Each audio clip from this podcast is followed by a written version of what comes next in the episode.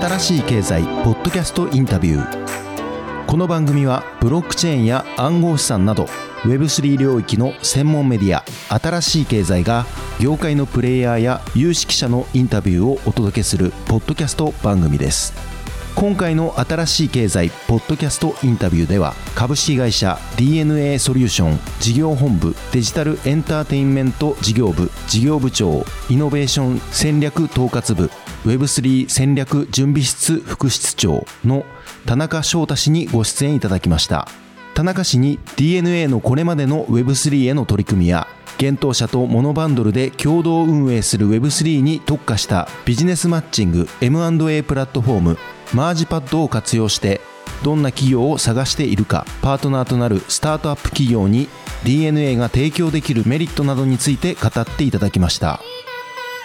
なおインタビュアーは検討者新しい経済編集長のしだらが務めました。この番組は一般的な情報の提供のみを目的として配信しているものでありいかなる暗号資産有価証券等その他のデジタルアセットの取得を勧誘するものではありません。また当社及び出演者による投資助言を目的としたものではありません。暗号資産投資その他投資にはリスクが伴います。投資を行う際はリスクを了承の上ご自身の判断で行っていただくようお願い申し上げます。田中さんよろしくお願いします。はい、田中翔太です。よろしくお願いします。よろしくお願いします。田中さん、あの、早速なんですけど、まずまあ、今、Web3 戦略準備室というところに身を置かれてると思うんですけど、はい、まず今どういう、まあ、お仕事をされているかという部分と、そもそもこの Web3 だったり、まあ、クリプトブロックチェーンに田中さんが出会ったバックボーンみたいなですね、はい、そういったちょっとお話をお伺いできればと思いまして。はい、そうですね。まず私が所属している、えっ、ー、と、Web3 戦略準備室という組織に関しては、はい、まあ、あの、DNA の中で戦略投資を扱っている事業統括部の中の、はい、まあ、Web3 に特化した、えー、室になっています。はい、で、あの、戦略準備室っていうのがまたちょっとなんかこう、はい。はい、なんで準備がついてるんですかみたいな話もあるんですけども、一つは我々自身いろいろな VC さんだったりとか、当然あの、Web3 領域のスタートアップへの投資ってことは真剣に考えてはいつつも、うん、まあ、改めて市況であったりとか、うん、当然日本の法整備であったりとか、政治動向であったりとか、うん、あとやっぱり DNA という会社、いろいろなパートナー様とお仕事してきている会社ではあるので、はい、まあ、そういったパートナー様の動向であったりとか、まあ、そういったところをちゃんと情報集約した上で、まあ、戦略を整えていこうと。はいはいはい、あと、あの、社内のメンバーが Web3 に、まあ、どんどんこう、内製サービスを作ったりとかするときの、はい。はいはい、まあ、えー、社内環境整備みたいなものも含めて、まあ、整えていこうということで、一応準備室というような名前になっています。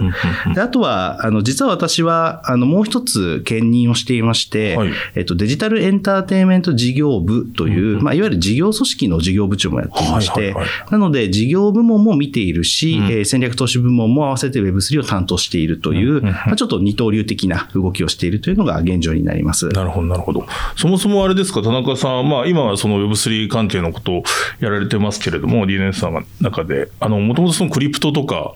ブロックチェーンとかの出会いっていうのはいつくらいなんでしょうか？これが結構、うん、あの個人的には2017年とか16年ぐらいからこの領域自体はずっと見ていまして、あのまあ皆さんよくご存知の方も多いと思うんですが、2016年から17年というと、はい。まあ、いわゆるあの ICO バブル、イニシャルコインオファリングが盛り上がって、うん、まあ当時の言い方で言うと草コインと言われるような、本当にこう多種多様なコインが、まあ売買されるようになっていたと。で当時やっぱりこう日本でそれを買う人だったりとか、うん、どういうふうにこう取引するんだっけみたいなところって非常にこうコアな狭い領域だったと思うんですけど、うん、とりあえずものすごい盛り上がってる人たちがいたと。そうですね。うん、はい。で、私自身は実は、えっ、ー、と、日本の国産のコインとして結構有名なモナコインだったりとかを、まあ、たまたますごいなぜか持ってたりしたんですよね。多分それは当時、あの、匿名掲示板で有名な2チャンネルだったりとか、ね。はいはいはい、あと結構ネットのクリエイターさんとかといろんな話をしてたっていうのもあったので、まあ、そういったところでモナコインを持っていて、で、当時はそんなにこう、仮想通貨って意識がなかったんですよね。だからちょっと変わったポイントぐらいの気持ちでモナコインを持っていたら、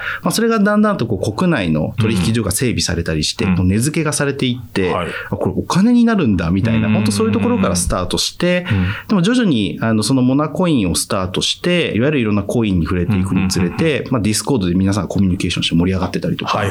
まあ、あの当時すごい覚えてるのは、夜な夜なディスコードにみんなが集まって、あのホワイトペーパーをこう見ながら、いや、これはもう日本でゲーム作ったら絶対盛り上がるみたいなのを、やっぱすでに2017年ぐらいにはうん。語ってる人たちがいたっていうのはすごく印象的だなというふうに思ってますね。おっしゃるとですね、き規模感はもちろん今の方が大きいですけど、まあ、去年、一昨年ぐらいからの NFT ブームで、はい。でそこでなんかみんながディスコードに入って、DAO とか騒いでるようなことは、実は2017年ぐらいに結構あったってことそうですよね。なんですよね。で、まあ、あのよく話すエピソードとしては、はい。まあ、当時その持っていたモナコイン、まあうん。多分クリエイターさんとかお手伝いした時にもらったりしたモナコインはいが、えっ、と、まあ、ビットフライヤーさんとかに上場して、まあ、換金できるようになったことで、はい。まあ、それを元手に、あの、自分の婚約指輪とか 結婚式費用にするみたいのをう、ん。すごく、それのすごい助けになったっていうのが覚えてるので、なるほど。だから多分やっぱり、まあその当時もちろん税金の処理だったりとか、あの結構めんどくさいなと思いながらやったので、いわゆるいきなりこの2020年代ぐらいの、はい。い、わゆる Web3 バブルと向き合ったというよりかは、ちょっとこう経験があっての、うんまあ今にまた至っているので、なんでやっぱり事業の捉え方だったりとか、はい逆にその当時と何が違うのかみたいのはすごく考えるようになったかなというふうに思ってますね。確かにそうですよね。だからその後のまあ下落も見られてきて、はいもうみたいな本当本当に。に、あの、ペンペン草一本生えないぐらいの感じでしたよね、はい、いや。本当そうでしたね。うん。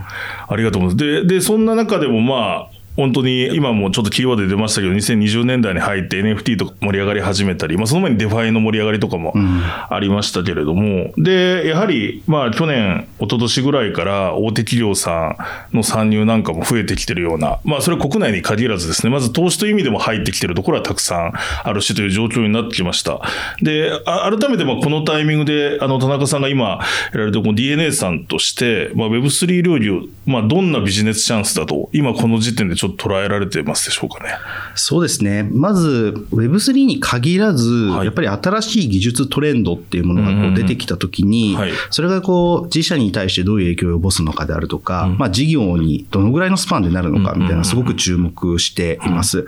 で、Web3 でっていうところで、観点で見たときに、やっぱ2点すごく気になるところというか、はいチャンスとして捉えているのが、一つが、まあ、いわゆるデファクトスタンダードになっていくんではないかというポイント。でもう一つが、あの、若い世代の開発者、はい。あるいは若い世代のまあクリエイターが熱狂していること、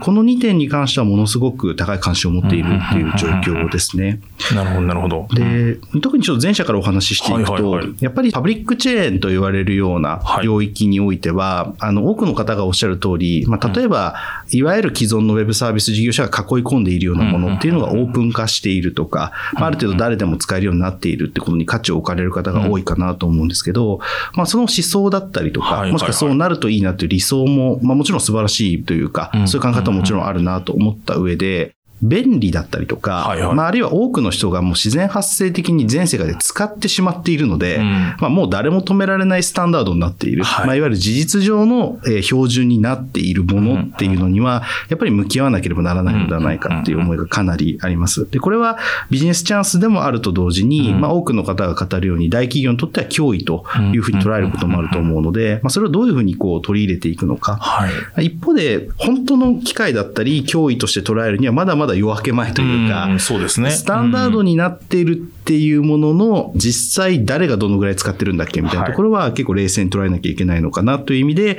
まあ、よく言うマスアダプション前夜間というところはものすごく注目しているっていうところですね。確かにそうですね。その、まさにその微妙な感じ僕もすごく分かって、もしかしたら2017年もしくは16年ぐらいだと、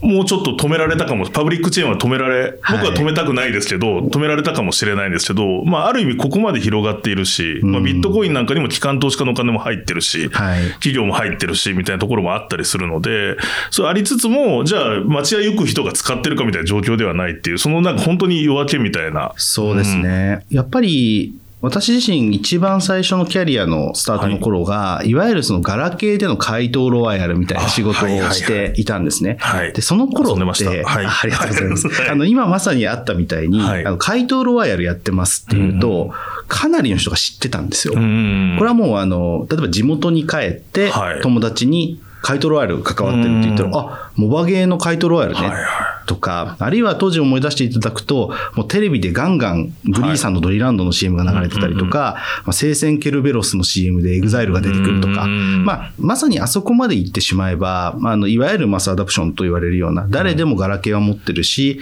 モバゲーとかグリーのアカウントは持ってるっていうところ、はい、で、電車の中でやってるみたいなのをちらっと。見えるみたいなことですね。すね。あれってやっぱ誰にとっても楽しかったですし、やっぱりガラケーっていう限られた機能の中でゲームやってる感じっていうところが間違いなく一位の人々、一般の人々にとっても価値があるところまで行ってたと思うんですけど、まだやっぱり Web3 と言われるものの、その恩恵を被る人の範囲が狭いというか、これがやっぱりもう一歩行かなきゃいけないところで、それがでもそこまで行った時には、例えばデファクトスタンダードだと、あるいは何なら本当にスタンダードになっていくような可能性はあるんじゃないかというところで、興味関心をすごく持っているというところですね。ありがとうございます。で、後者の部分で言うといかがでしょうかね、先ほどそうですね。はい、やっぱりあの、我々自身 DNA という会社が、まあ、二十数年ぐらいの会社なんですよね。はい、1999年創業というところで、まあ、やっぱりとはいえもう二十何年経ってる会社ではあると。はい、ただ、それでも比較的若いというか、うん、あの、会社ではあるので、うん、入社してくださる方もそうですし、はい、あるいはその中にいるメンバーも、まあ、比較的若い人が多いんですが、それでもやっぱりもっと若い世代、うん、まあ、いわゆる10代だったりとか、まあ、大学在学中、下手すると高校生のうちから、いや、Web3 だと言ってるのは、ものすごく面白い現象だなと思っていて、やっぱり例えばこれがバイオだとか、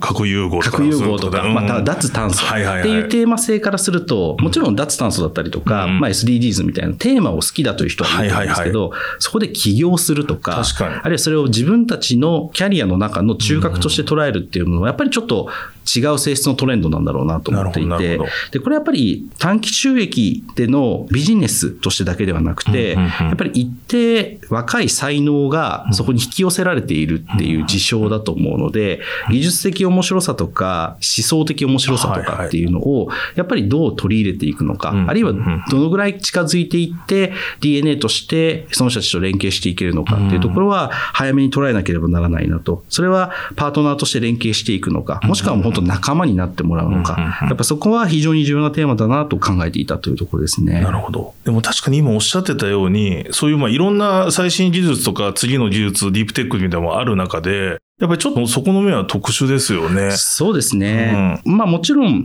理想的なものとか思想的なもの、はい多くの人にとって、例えば株式会社みたいな仕組みは重すぎるから、やっぱいわゆる DAO だったりとか ICO だったり、まあ個人を上場させるのであるみたいな、信頼を上場させるのであるみたいな考え方っていうのは、まあ間違いなく若者とか、まああのこれは悪い意味じゃなく若くて持たざる人たちにとってはものすごく魅力的な仕組みだったりテーマだったりするんだろうなっていうのは分かってるなと思っていたので、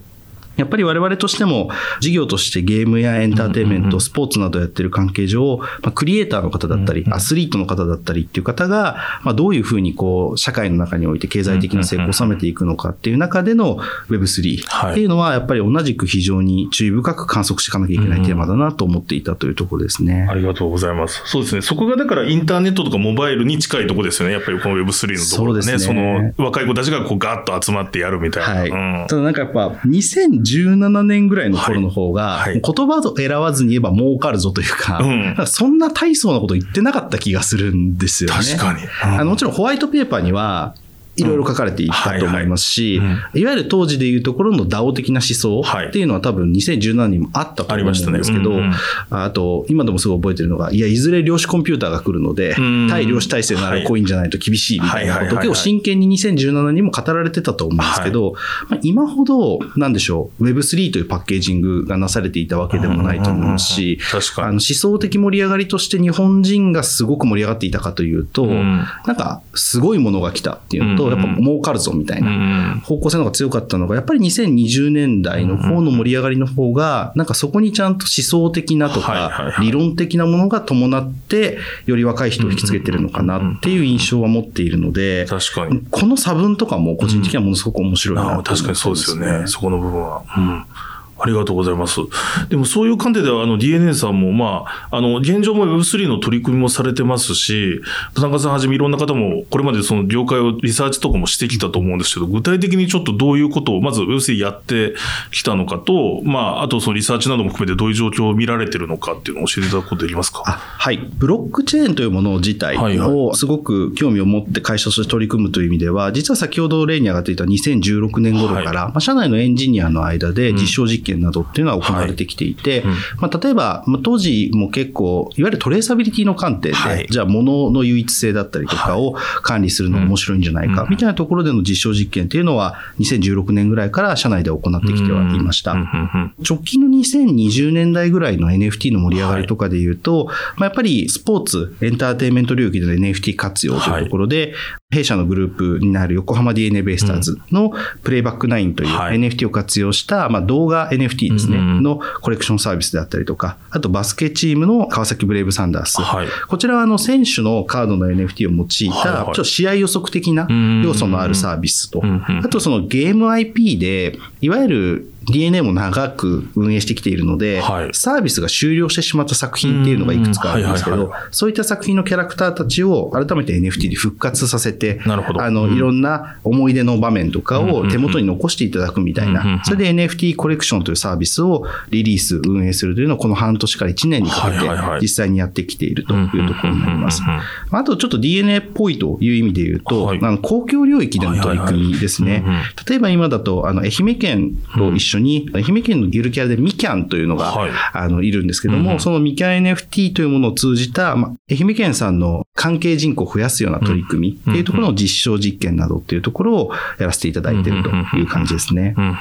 GNA の取り組みとしてはやっぱりサービスを実際にやってみるというところは比較的早い段階で、あの、国内ではリリースできたのかなと思っています。うん、まあ、その前に実証実験も重ねられてましたし、実際まあ、ちゃんと NFT のトレンドみたいに乗って、いくつかそういう取り組みもされてたり。そうですね。あの、うん、やっぱり今回大きかったのは、その社内に分かっているエンジニアがいたというところで、で、その時に、あの、実はそのチェーンの選定っていう観点でも、うん、今お話ししたサービス、はい、あの、DNA ベイスターズのプレイバックナインであるとかっていうのは、あの、LINE ブロックチェーン上で動いているんですね。で、これはやっぱり、スポーツチームのファンであったりとかっていう方に気軽にこう、手元に持ってもらうであるとか、あるいはその予想サービスみたいなものを気軽に遊んでもらうという意味では、まあ、LINE ブロックチェーンの上に乗ってるのが多分一番使いやすいんじゃないかという観点で、かなりあの LINE ブロックチェーンさんのリリースの初期のタイミングからやり取りさせていただいて、あの実際にサービスをしてみたりというところが、まあ、あの、いわゆる Web3 という切り口よりかは、本当にサービスとして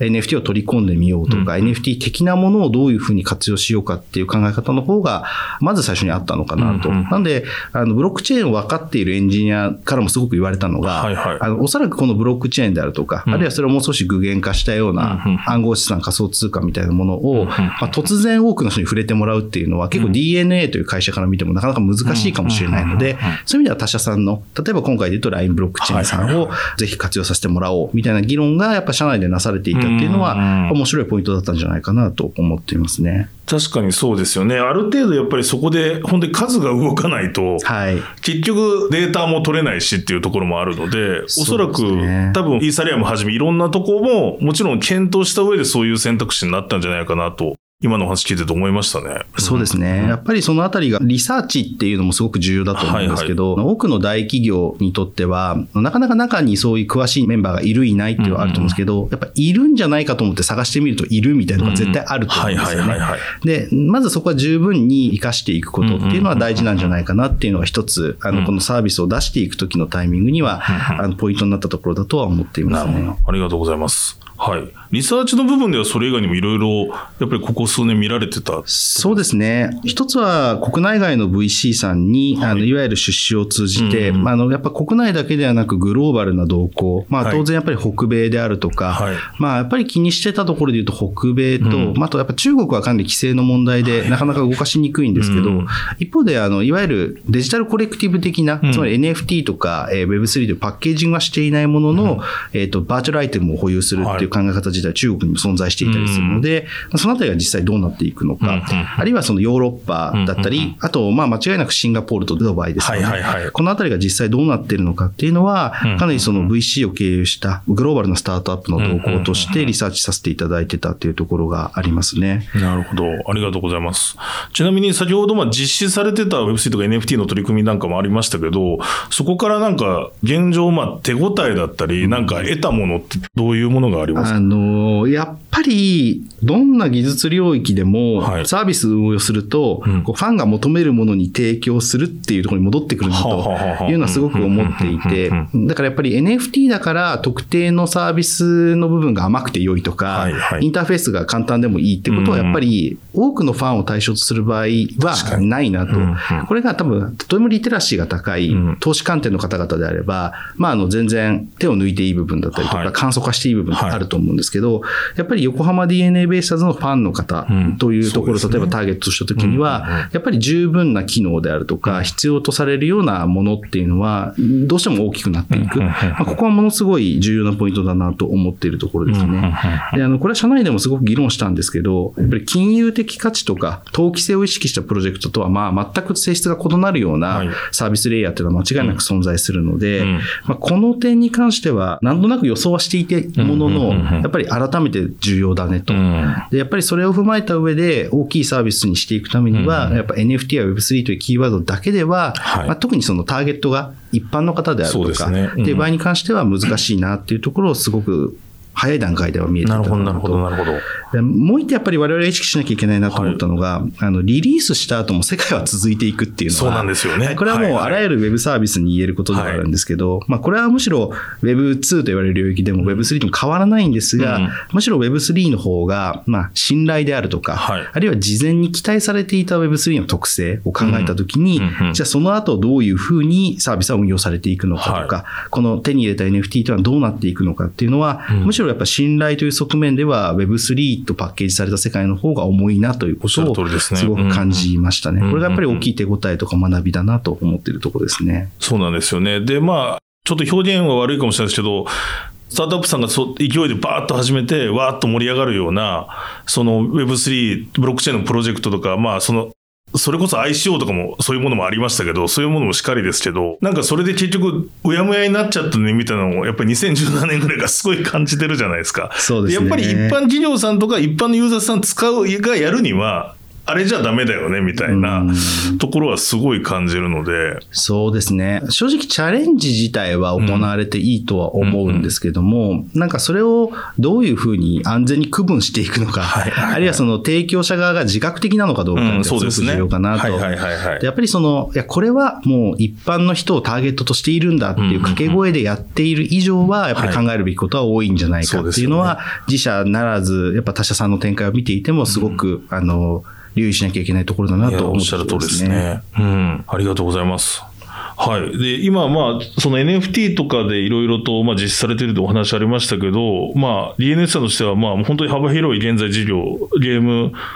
はじめですね、あの、ライブ配信だってヘルスケア、メディカルとかスポーツとか様々な領域でやられてますけど、あの、自社のまあ DNS さんの領域の中で、どこが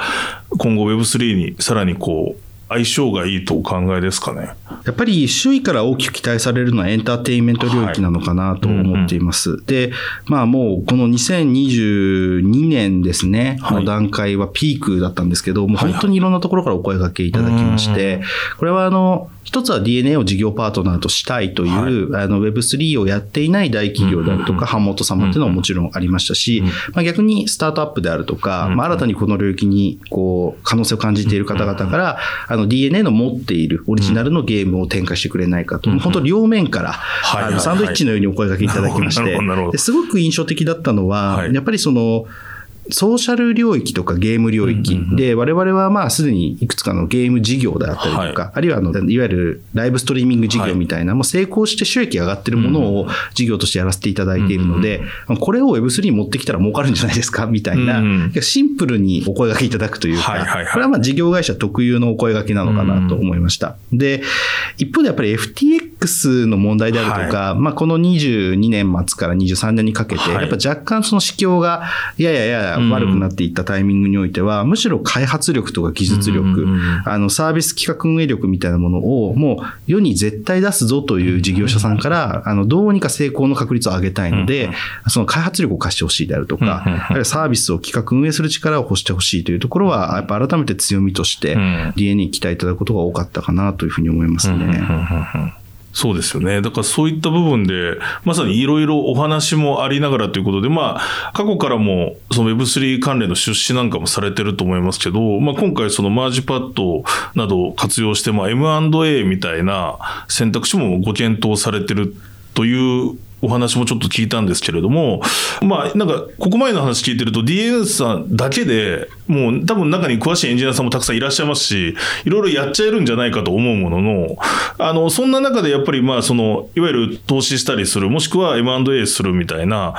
ことを、まあ、アクションとしてやる、そのメリットとか意味みたいな、どう捉えられてますでしょうか？そうですね。もう一つは熱量なのかなとは思っていまして、これは本当新規事業一般に言えるんですが、大手企業ってすごい外から見るとめちゃくちゃ大きくて、はいはい、あの人がいっぱいいるみたいな、まあ DNA も比較的大きい会社として取られるんで、そう思われがちではあるんですけど、やっぱりそれぞれのメンバーはすでに今の事業に全力投球していたりとか、まあ、あのゲームだったらゲームを本気に作っているし、例えばヘルスケアメディカルだったらヘルスケアメディカルの日々のニュースにこう揉まれながら対応してるんですよね。そうすると Web3 という切り口だったりとか、技術領域にこうどっぷり浸るであるとか、あるいはやっぱりそれを思想的にまで体現して、えっと、その中で business development していけるみたいなところって、現実問題としてなかなか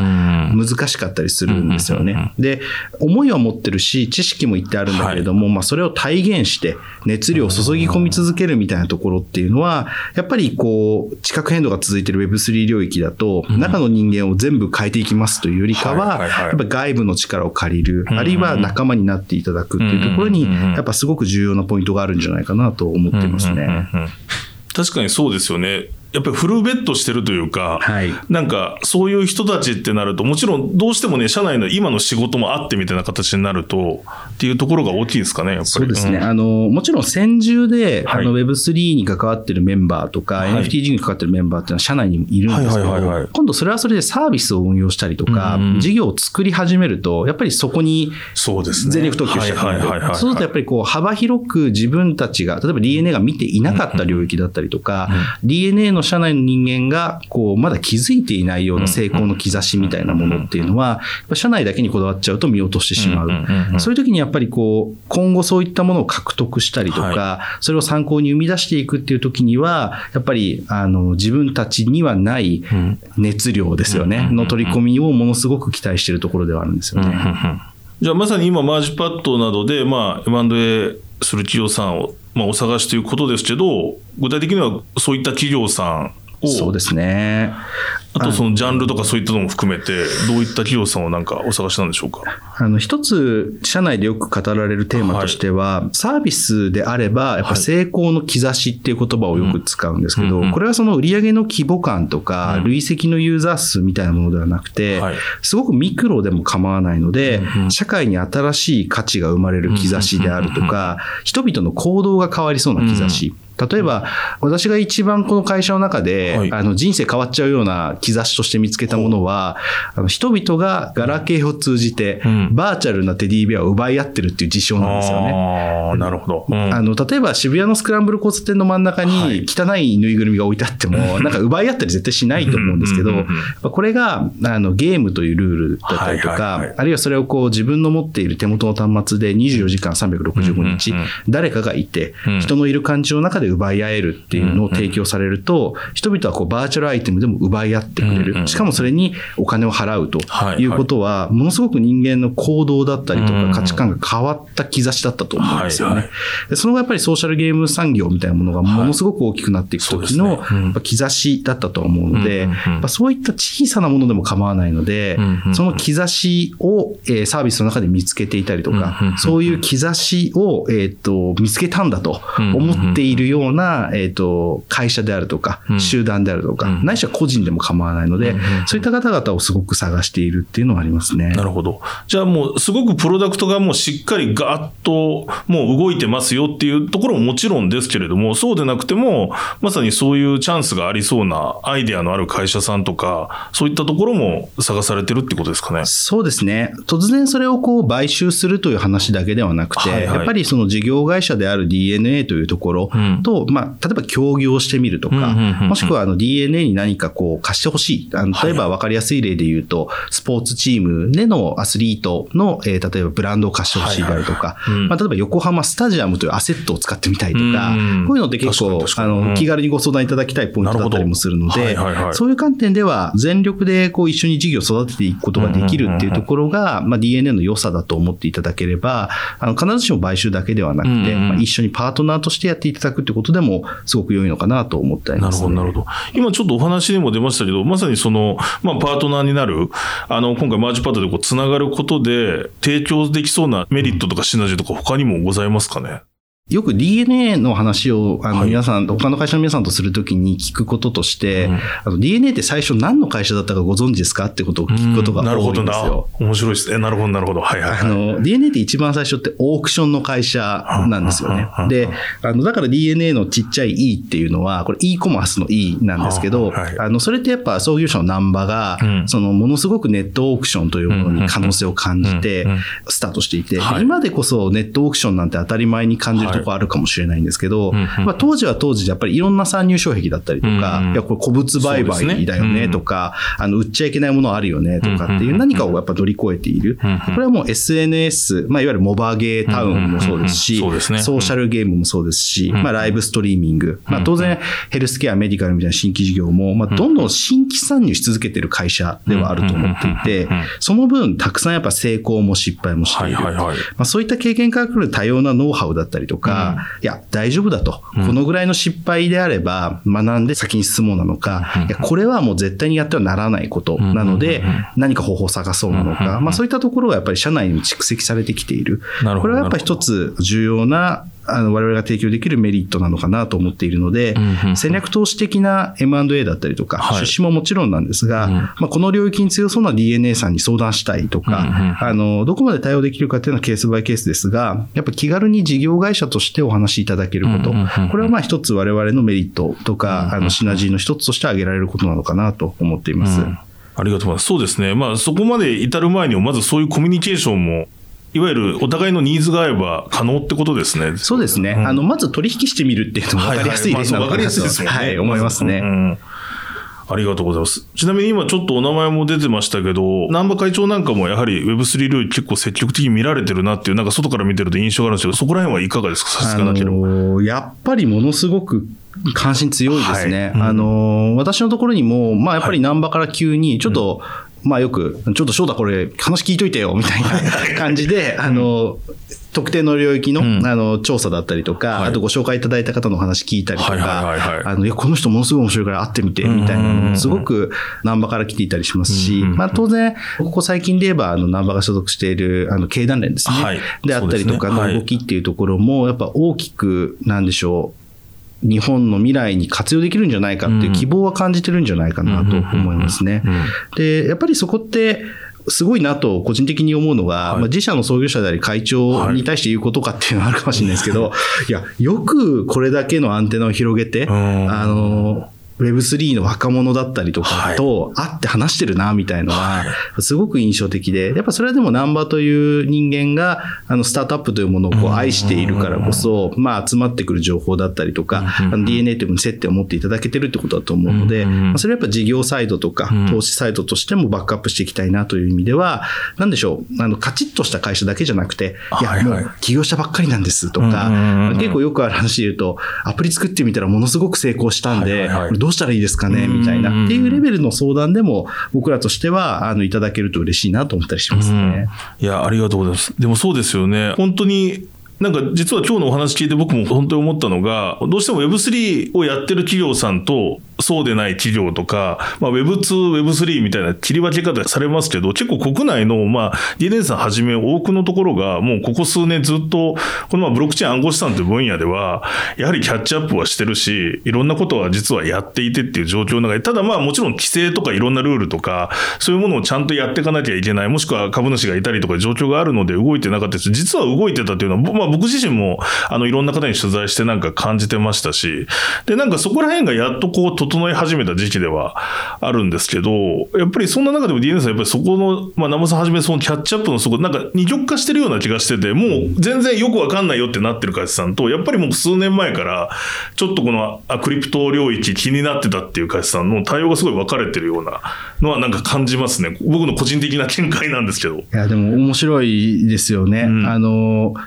日本企業の進化がまさに問われ始めてるような気はしていて、はいはい、例えば2020年冒頭ぐらいだと、うんうん、まあ、ステップンだったりとか、はい、まあ、アクシーインフィニティの事例がたくさんこう語られていて、DNA にもすごく提案が来たのが、うん、いや、ステップンとかアクシーインフィニティ本当すごいですと。で、あの、当然これらをキャッチアップしてないとまずいですよねと、うんうん、私たちすごく詳しいんでっていう事業者さん多かったんですけど、はいはいはい、逆に、あの、やっぱアクシーインフィニティにしてもステップンにしても、市況の影響だったりとか、うん、あるいはそのスキームの課題みたいなものが見えてきた時にこそ、はい。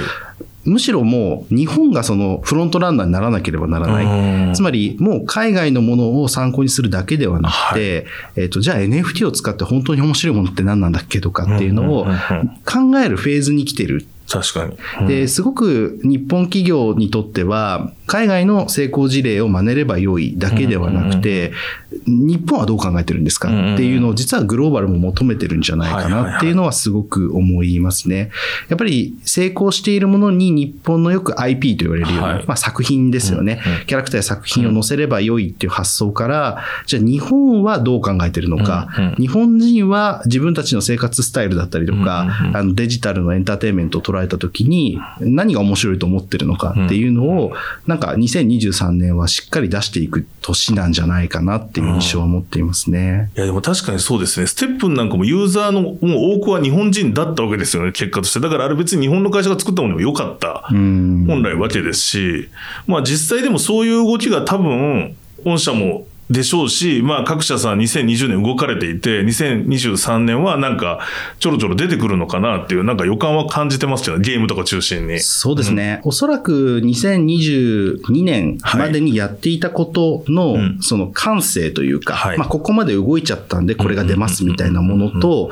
改めて2023年に起きたことっていうのをちゃんと考えたときに、2023年新たにこう考えましたっていう、こう新しいアイディアっていうところが入り混じるのが今年かなとは思うので、その意味でも、やっぱり成功の兆しっていう言葉さっき使いましたけど、うん新しい熱量を持って動いている人たちとの接点というのをものすごく我々としては重視していますね。これがやっぱ DNA の中からだけ出るものでもないと思いますし、はい、日本企業からだけ出てくるものでもないと思うので、やっぱ改めて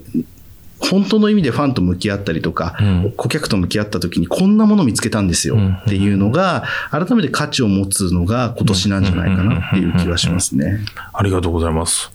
じゃあちょっとまあ、あの、先ほどお話も出ましたけど、まあ今年も2023年、DNA さんのまあ、全社的な取り組みとか目標とか、その中でまあ、Web3 事業をどう位置づけていくかみたいなところ、あとまあ、その、先ほど、まあ投資、MA も含めて積極的にやられていくってことなんですけど、結構どのぐらいの規模で、まあ言える範囲で積極的にやっていくのかみたいなのを教えていただきたいなと思いまして。そうですね。DNA という会社って、一つはその一人一人に想像を超えるデライトっていうのが一つビジョンというか、自分たちのあの企業使命として持ってるんですけども、はい、あのやっぱ特徴的なのが、エンターテインメント領域、はい、まあ、例えばゲームとかスポーツとかライブストリーミングと、社会課題解決と我々言ってるんですけど、例えばヘルスケアとかメディカルとか、結構この両方を展開しているのがすごくユニークなポイントかなと思っていて、で、この両方を展開しているからこそ、えっ、と、そこにさらにテクノロジーっていう IT 企業、ウェブ企業ならではの要素。まあ、この先ほどの2つの領域に展開しているユニークさとテクノロジーっていうところをどれだけ使って成長していけるのかっていうのがすごい重要なテーマなんですよね。なので Web3 って考えたときには、それやっぱエンターテインメントだけでもなく、社会課題だけでもなく、なんかその両方を活用できるだったりとか、その両方をつなぐようなものっていうのも十分生み出し得るんじゃないかなと思ってるんで、一つはやっぱり我々としては領域を狭めてどこどことか、収益がすごく上がるからこれではなくて、はい。エンターテインメントと社会課題っていう2つのテーマから、やっぱ世の中を見ていくっていうところが、やっぱ前者の行きつけとして、それらを実現するためのテクノロジー、その一つが Web3 であるっていうところはもう変わらないかなと思ってあります。で、投資の規模感って観点で言うと、はいはいわゆる何億円使えますみたいな考え方よりかは、あ、そういえばこれ困ったら DNA に相談しようだったりとかそういえば DNA ってこれも応援してくれてるし、こういう領域にもよく顔出してるよねっていうふうに認知されるためのアクションっていうのをさらに強化したいなと思ってまして、2022年にもモノバンドルさんが展開していたネザーゲートっていう、まあ、 day one からグローバルに。ってい。う、まあ、特に海外でのグローバルのプライズを狙っていくようなインキュベーションイベントとかに支援したりしたんですけど、やっぱりその時に出会った若者たちが、はいはい。本当に今日はサンフランシスコのイーサグローバルイベント行って、うん。あの先週インド行ってきたんですよ。はいはいはい。あるいは、いや、結構ピュアに、あの、これ小説をもっと Web3 という領域に公開して、クリエイターと収益上げられるようにしたいんですみたいな、興味あります。思いをこう皆さんが持っているっていうところに触れられて、で、あの、一緒にお話ししてたりすると、あ、DNA さんってこんなに中にこうエンタメ詳しい人いるんですねとか、うんあ、DNA の顔が見えるようになりましたみたいなこと言っていただけることが増えたんですよね。でやっぱり、あの、我々はビジネスでやっているので、投資に対してはリターンを求めていくとか、シナジーを求めていくっていうところあるんですけども、やっぱりその前段階として、あの、まず多くの人に、あの、DNA という会社が Web3 領域に限らずですが、本当にこのテクノロジーとエンターテインメント社会課題っていうところで、まあ、積極的に動いているということを知ってもらうために、やっぱりイベントの協賛であったりとか、あるいはその中を通じて先ほどの熱量とか、成功の兆しを持っている企業に対して、まあ、本当にそれは提携なのか、いわゆる協業なのか、投資なのかっていうところを、選択肢を選ばずに、どんどん密につながっていく。なので、その累積での投資件数だったりとかよりかはもう2023年はこれだけ、ん。あの成功しそうなものを DNA さんが手伝ってるねっていうのをやっぱ実現したいというところが、やっぱ我々にとっては一つの KPI なのかなと思ってたりしますね。ありがとうございます。いや、でもそう考えると、まあ、おっしゃる通りで、まさにその、今若い人たちが本当にそこの部分世界飛び回って動いてる日本人の方もいっぱいいますし、あれですね、海外の別に法人とかももちろん視野に入るってことですよね。そうですね。面白いところがあればの、やっぱり、我々として、この国でみたいなところよりかは、もうさっき言ってた本当に誰にどういうふうに、あの、受け入れられてるのかとか、あるいは、いや、これ日本で受け入れられてるものだけど、海外に持ってったらもっとすごいんじゃないかとか、まあ、そういったところも含めて、あの、あんまり国境ってものは意識してないかもしれないですね。はいはいはいはい。むしろやっぱり、あ、この市場ってこんな人たちにこれだけ受け入れられてるんだみたいな、本当に面白いねっていうものをとにかく見つけたいっていうふうに思っていたりしますね。ありがとうございます。いや、田中さん、今日本当にありがとうございました。今後ですね、多分2023年、いろいろこのマージパッドとかも活用してですね、多分新たな取り組み始められるんじゃないかなというところは本当に期待してますので、また、あの、そういったなんか事業の動きとかですね、ありましたら、ぜひともお話をお伺いできればと思います。はい。はいあの僕らもまだまだチャレンジャーというか、いやいやいやあの、でもうん DNA 大きい会社っていうふうに相対論で言うと出てくるんですけど、うんまあ、僕ら自身もさらにこう、グローバルで見れば、はいはい。まあとんでもなく大きい会社にどうやってこう、戦っていかなきゃいけないのかとか、ね。うん我々ならではの存在感を持っていかなきゃいけないかってところなので、まあ、本当に買うとか、買われるっていう関係というよりかは、どうやって DNA と一緒に、あの、盛り上げていく、盛り上がっていくかみたいなところの観点で、いろいろなパートナーとなるような人たちと会えればなと思ってるので、はいはい。ぜひそういった観点でも、あ、そういえば DNA って会社あったなというふうに思っていただければ、本当に嬉しいなと思ってます。はい。ありがとうございます。はい。じゃあ、田中さん、今日は本当にありがとうございました。ありありがとうございましたがとう。ございました。